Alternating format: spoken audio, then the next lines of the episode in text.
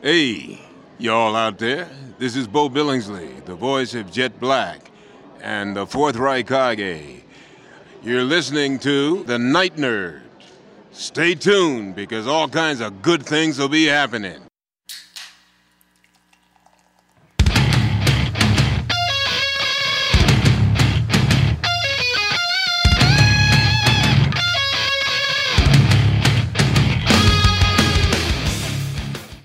Welcome to the Night Nerd Podcast. I'm your host, Lance. It's Thursday, so we're going to talk a little bit of history. All week we've been looking at things that have been canceled due to the craziness. I mean, I don't know what better way to describe it, of things going on in the world. Stuff's being canceled left and right, and it's unprecedented. I mean, from day to day, it changes and is weird and surreal. But today I want to look at some historical cancellations, and in particular, the Olympics. So the Olympics have been around, I mean, really for forever. You can go back to ancient times, like ancient Greece and stuff, but they kind of consider like the 1896 games the first of the modern Olympics. Going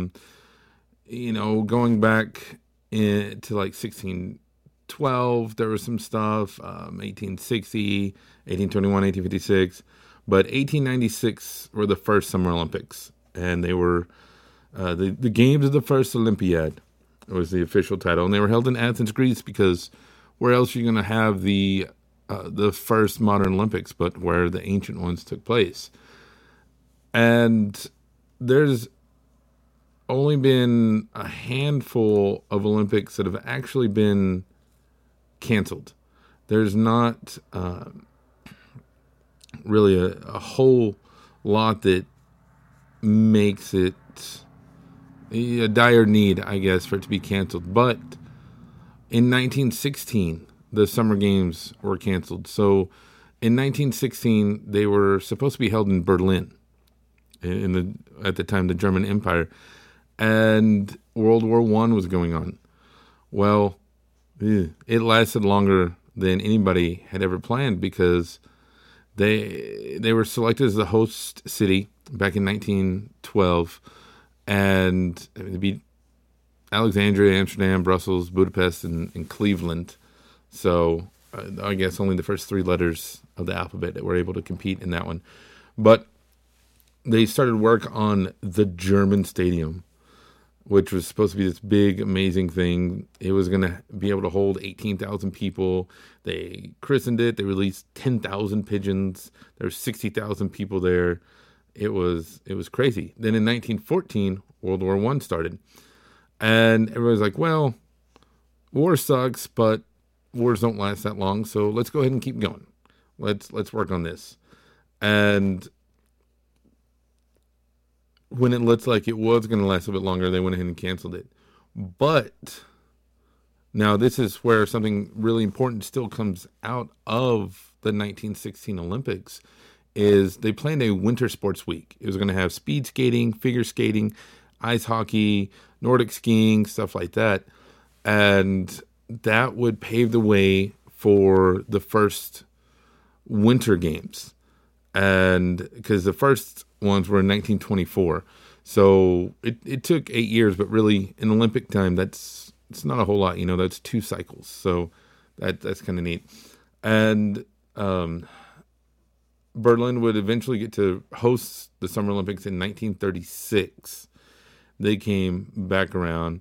Now, in the Olympics, there's a lot of times when people, countries, or individuals like boycotted and stuff, but we're just looking at overall, because those 1936 Olympics were real, real interesting. And yeah, fast forward after those to 1940. So 1940 Summer Olympics, which were the games of the 12th Olympiad, were going to be held from September 21st to October 6th, 1940 in Tokyo, Japan.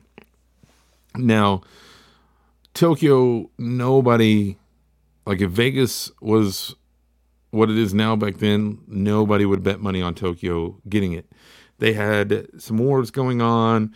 They had just had the Manchurian incident where they got them not kicked out of the League of Nations, but yeah, they were definitely not on good terms with the League of Nations. And so some of the people in Tokyo were like, hey, no, we want to make things right. This is our way of showing that we can play nice with others, and this is what we're going to do. But everybody was still like, no, you're too volatile. Well, apparently the International Olympic Committee was like, all right, fine, we'll do it. So they gave them the bid. And as it went on, they started building the stadium, planning the stadium. Much like the 1916 Olympics, as it went on, as it got farther, their war, which at that time would have been the second Sino-Japanese War, which was 1937, they realized that this was still going on. It wasn't going to happen, so ultimately they had to forfeit.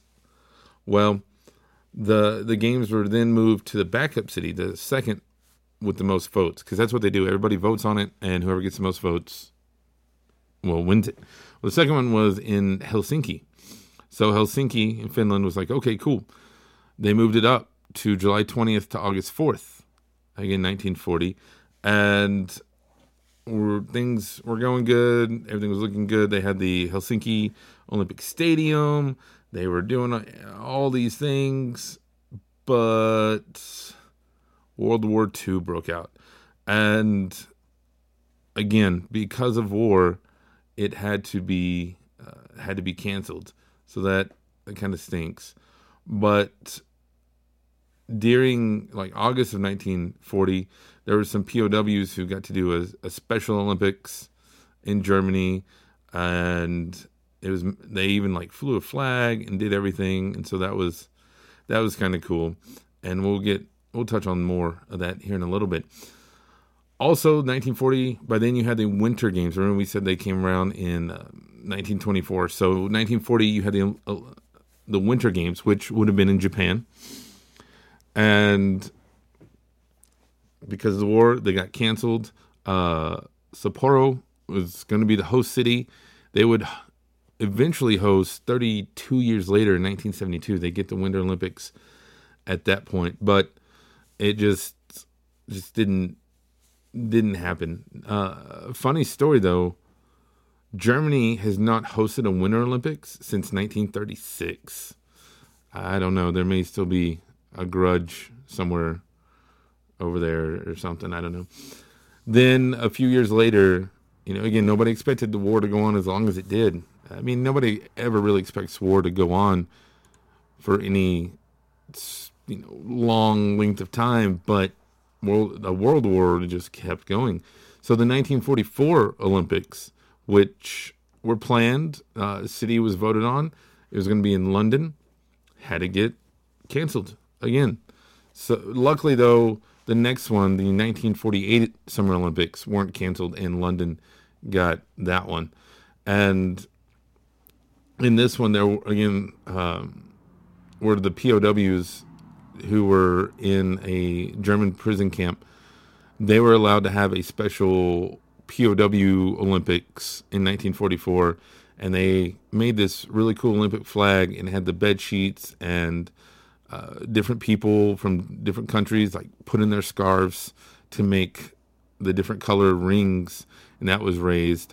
And the reason why that's important is the Olympics turns to that moment a lot to talk about how Olympic spirit is bigger than war. This thing that brings the world together is stronger than what tore the world apart. And there's a great story of the Christmas Day football game, which we've talked about on the show before. It's probably one of my favorite moments in history. And knowing about this moment too and seeing that, I think it's really neat. This, though, was also kind of about the 50th anniversary. We talked about it being like 1896 when the first ones were held, 1890s. So they wanted to do something special. So they did the Jubilee celebrations of IOC, which is the International Olympic Committee. So there was a few games and stuff going on there that were held in Switzerland, but nothing too crazy. And finally, that same year, 1944, the Winter Games would be canceled.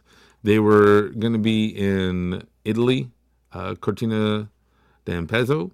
Probably butchered that, I'm sorry. But got canceled, sucks. The Olympic Games the 48 Games would take place in Switzerland, but Cortina would host a few years later, a few games later in 1956. And here in a few years, they're going to co-host the 2026 Winter Olympics with Milan. So that's pretty neat. You know, it all kind of comes full circle. The thing I think about that POW game, I keep going back to that because that's really special. And I think in a time like this, that's something we need to focus on, is that if Nazis, Axis and allies can put aside their differences and have an Olympic ceremony and Olympic games in a war camp, you know, we can come together through all of this. Be nice. I mean, if the Nazis can be nice to somebody, you can be nice to somebody. You can share your toilet paper. You can do whatever.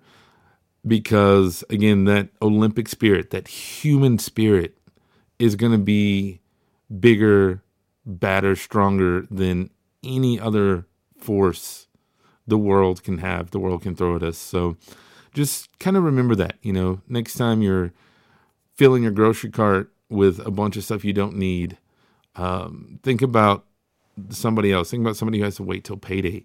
Think about somebody who is poor and needs those WIC items that you're buying, even though you can buy the non-WIC items.